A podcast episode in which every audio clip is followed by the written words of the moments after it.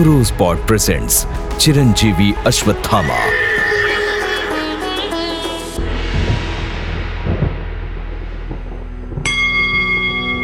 अश्वत्थामा बलिर्व्यासो हनुमानश्चा विभीषण कृपाचार्या च परशुरामं सप्ततातः चिरजीव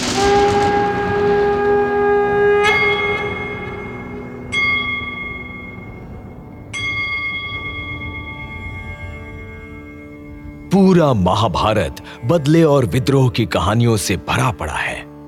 अश्वत्थामा की कहानी भी कुछ ऐसी ही है। बस उसकी कहानी की शुरुआत कुछ अलग तरीके से हुई। अलग मतलब उसके विचारों में कई बदलाव आए।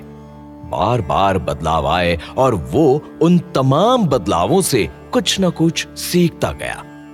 न जाने वो कितने संग्रामों से गुजरा। इसमें कोई संदेह नहीं कि उसने राजा द्रुपद से बदला लेने का विरोध किया। लेकिन जब द्रुपद ने बदले की धधकती आग से दो संतानें पैदा की तो अश्वत्थामा को अपने पिता से सहानुभूति हुई। अब उसे उस समय का इंतज़ार था कि पांचाल नरेश द्रुपद अपने बेटे दृष्टिद्युम्न और बेटी कृष्णा को उसके पिता से बदला लेने भेजे। अश्वत्थामा अपने पिता का बदला नहीं लेना चाहता है। सिर्फ़ राजा द्रुपद को जवाब देना चाहता है। बताना चाहता था कि जीवन बदले की भावना से नहीं, समझौते से चलता है और आचार्य ने समझौता कर लिया। जो दंड देना था, दे दिया। एक दिन, लंबे अभ्यास के बाद अपने पिता को परेशान देखा तो पूछा, अरे, ये क्या कर रहे पिताजी? अचानक ये अग्नि बाण ऐसा क्या हुआ? कुछ नहीं पुत्र बस यूँ ही। मुझे पता है पिताजी जब आप चिंता और क्रोध में होते हैं अग्नि बाण चलाते हैं। भविष्य की चिंता है अश्वत्थ।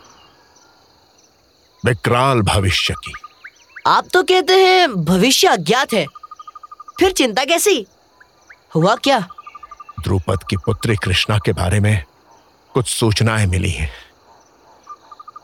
लगता है बुझी हुई आग एक बार फिर सुलगेगी और सुलगेगी तो बहुत कुछ जलाकर भस्म कर देगी। आपको क्या सूचना मिली है? ज्योतिषी ने द्रुपद पुत्री कृष्णा के संबंध में बताया है कि उसका भविष्य उज्जवल है। राज सुख का भोग करेंगी। किंतु महायुद्ध का कारण भी बनेगी। ऐसे महायुद्ध का जिसमें कुछ भी शेष नहीं बचेगा। जब कुछ बचेगा ही नहीं तो चिंता कैसी? इतना तो आपको भी पता होगा कि कृष्णा आपसे युद्ध करने नहीं आएगी। उसका भाई आएगा। दृष्टद्युम उसके संबंध में ज्योतिषियों का कहना है कि वो मेरे लिए घातक सिद्ध होगा।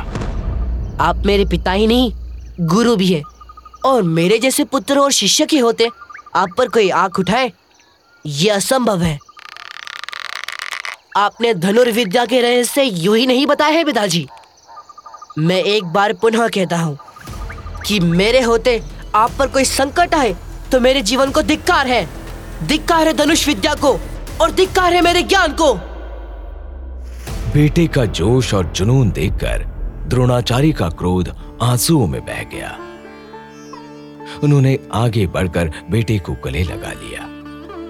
द्रोण कभी डरे नहीं तो दृष्टदुम्न से कैसे डर जाते? उन्हें तो बस अपने बेटे अश्वत्थामा का इम्तिहान लेना था और उन्होंने लिया। बेटा सफल हुआ। पिता ने बड़े प्यार से बेटे के माथे पर हाथ फेरते हुए कहा मुझे तुम पर विश्वास है, पुत्र। मैं जानता हूँ कि संसार की कोई शक्ति तुम्हें परास्त नहीं कर सकती। अब द्रोणाचार्य के साथ जो घटना घट रही थी, उसका हस्तिनापुर की राजनीति से कहीं ना कहीं जुड़ाव था। अब सवाल यह है कि हस्तिनापुर में ऐसा क्या हो रहा था? तो यहाँ पांडवों और कौरवों में दूरी बढ़ती जा रही थी। बात बात पर झगड़े हो रहे थे। कौरवों को उनके मामा शकुनी का साथ मिल रहा था और पांडव असुरक्षित महसूस कर रहे थे। राजा धृतराष्ट्र को कुछ दिखाई तो नहीं देता था, लेकिन उन्हें पता था कि उनके सौ बेटों पर पंडु के पाँच बेटे भारी हैं। इसीलिए वो दुर्योधन को भीम से ज़्यादा ताकतवर साबित करने की कोशिश में लगे रहते थे। अक्सर पांडवों को दुर्योधन के रास्ते से हटाने की बातें सोचते हुए और उन्हें मारने की योजनाएँ बनाते। दूसरी तरफ़ शकुनी दुर्योधन पर मानसिक दबाव डाल रहा था। हाँ तू बड़ा संकोची है भांजे। मेरे पास एक की स्वरों को भी नहीं सुनता।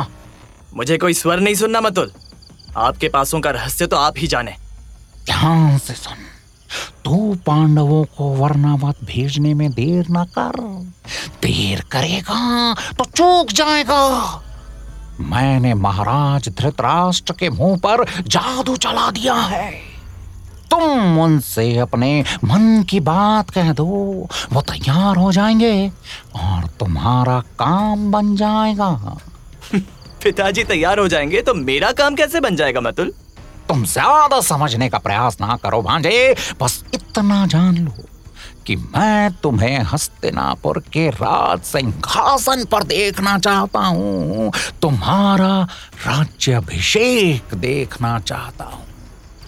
और शकुनी मामा ने दुर्योधन को विनाश के रास्ते पर चलने के लिए तैयार कर लिया। महाराज धृतराष्ट्र ने भी दुर्योधन की बात समझी और पांडवों की कहानी खत्म करने की तैयारी में लग गए।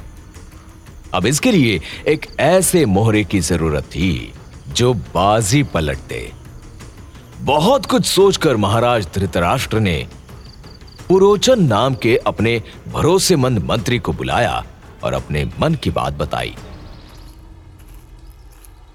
तुमने कई राजभवनों का निर्माण किया है, पुरोचन। और अब एक ऐसे भवन का निर्माण करना है, जो लकड़ी, तेल, चर्बी और लाख का बना हो। ये कैसे होगा महाराज? क्या कोई ऐसा भवन भी होता है? मुझे तो ऐसे भवन का कोई अनुभव नहीं है। अनुभव हो या नहीं भवन ऐसा होगा जो एक चिंगारी लगते ही जलकर राख हो जाए। हो तो ऐसी बात है। मैं समझ गया। बन जाएगा। जैसा आपने कहा है वैसा ही बनेगा महाराज। और पुरोचन लाख, तेल और लकड़ी से भवन निर्माण करने चल पड़ा। महाराज धृतराष्ट्र ने अपनी अंधी आँखों से पांडवों को वर्णवत के भव्य महल का दृश्य पहले ही दिखा दिया था। और अब वर्णावत की शोभा देखने के लिए पांडव तैयार थे। माँ कुंती का मन भी वर्णावत की प्राकृतिक दृश्यों को देखने के लिए लालायित हो गया था। तो वो अपने बेटों के साथ जाने के लिए तैयार हुई। मामा शकुनी की सलाह से दुर्योधन ने पुरोचन को समझा दिया था कि पांडवों का ठहरने का इंतज़ाम उसी भवन में किया जाएगा और मौका पाकर उसमें आग लगा दी जाएगी पुरोचन दुर्योधन का सारा खेल समझ गया था अब इंतज़ार था तो उस दिन का, जब दुर्योधन के रास्ते के कांटे बिल्कुल साफ़ हो जाएँ। अब सोचना यह है कि क्या पांडव इतने कच्चे थे, जो दुर्योधन और शकुनी के बिछाए जाल में फंस जाते? अश्वत्थामा को एक बार लगा था कि दुर्योधन के मन में कुछ चल रहा है। लेकिन वो इस हद तक सोच भी नहीं सकता था कि मामा और भांजे पांडवों की अंतिम क्रिया की योजना बना रहे हैं। अगर पता होता तो शायद कहानी कुछ और होती।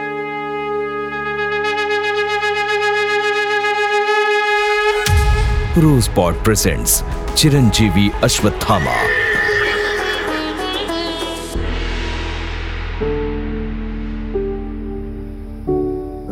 Pod Productions.